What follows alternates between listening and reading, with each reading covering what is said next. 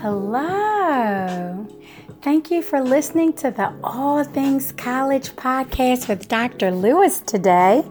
And today we're going to talk about how to finance college. Basically, we're saying, how do we pay for college, Dr. Lewis, right? How do we pay for college? Well, I'm going to talk a little bit about how we're going to pay for it. I'm going to tell you your options. So let's get started. First option, there's a work study program, right? Where you work at the school, maybe in the cafeteria or doing administrative work. You just go ahead and work, and they pay you a wage for working, right?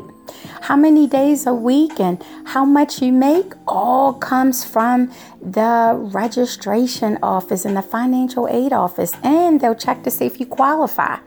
That is determined on the income of you, if you're an adult, or your parents, if you're a minor, right? I think it's under the age of 21.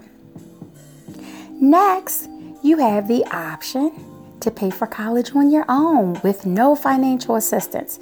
You just set it up with the financial aid office and tell them, hey, I want to make monthly payments, right? They'll give you a window, tell you a due date, and you're responsible for making those payments. And you want to make them before the end of the semester because you don't want them to prevent you from going forward for the following semester in your registration, okay? Or from it preventing you from graduating. Next, we have different types of loans, right? We have loans for undergrad students, such as people pursuing their bachelor's or associate's degree. Then we have graduate loans for people pursuing a master's or PhD, right?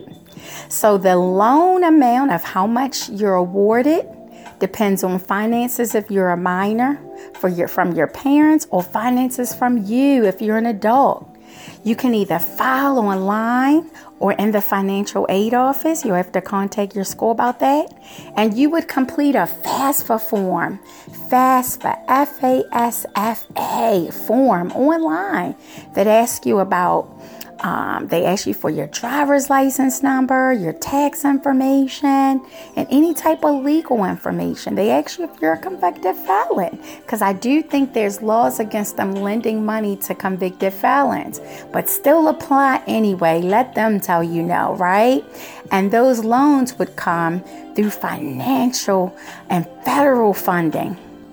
But then you have the option to seek private funding, right?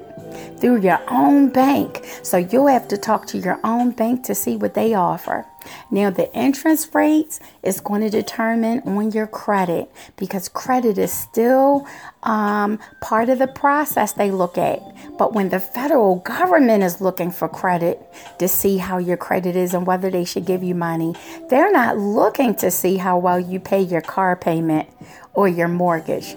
They're looking to see if you're in default from a prior loan when they gave you money. So make sure you stay on top of those payments because even though you get a loan from school from the federal government or private, you would still be responsible for paying those loans back. So I just really want to make that clear. Next, you have grants. Grants can come from your local legislators or congressmen in your state right? Where all you have to do is maybe write a paragraph about why college is important to you, and they'll tell you different titles of grants and loans they have in your state.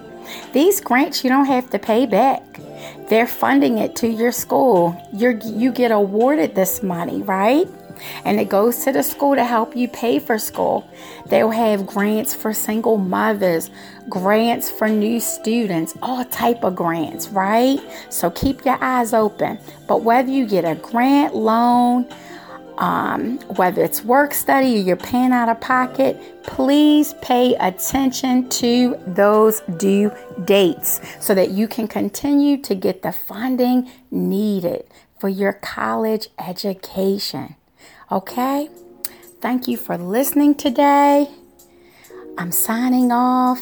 This is Dr. Lewis, and thank you for joining me. All things college. Take care now. Bye bye.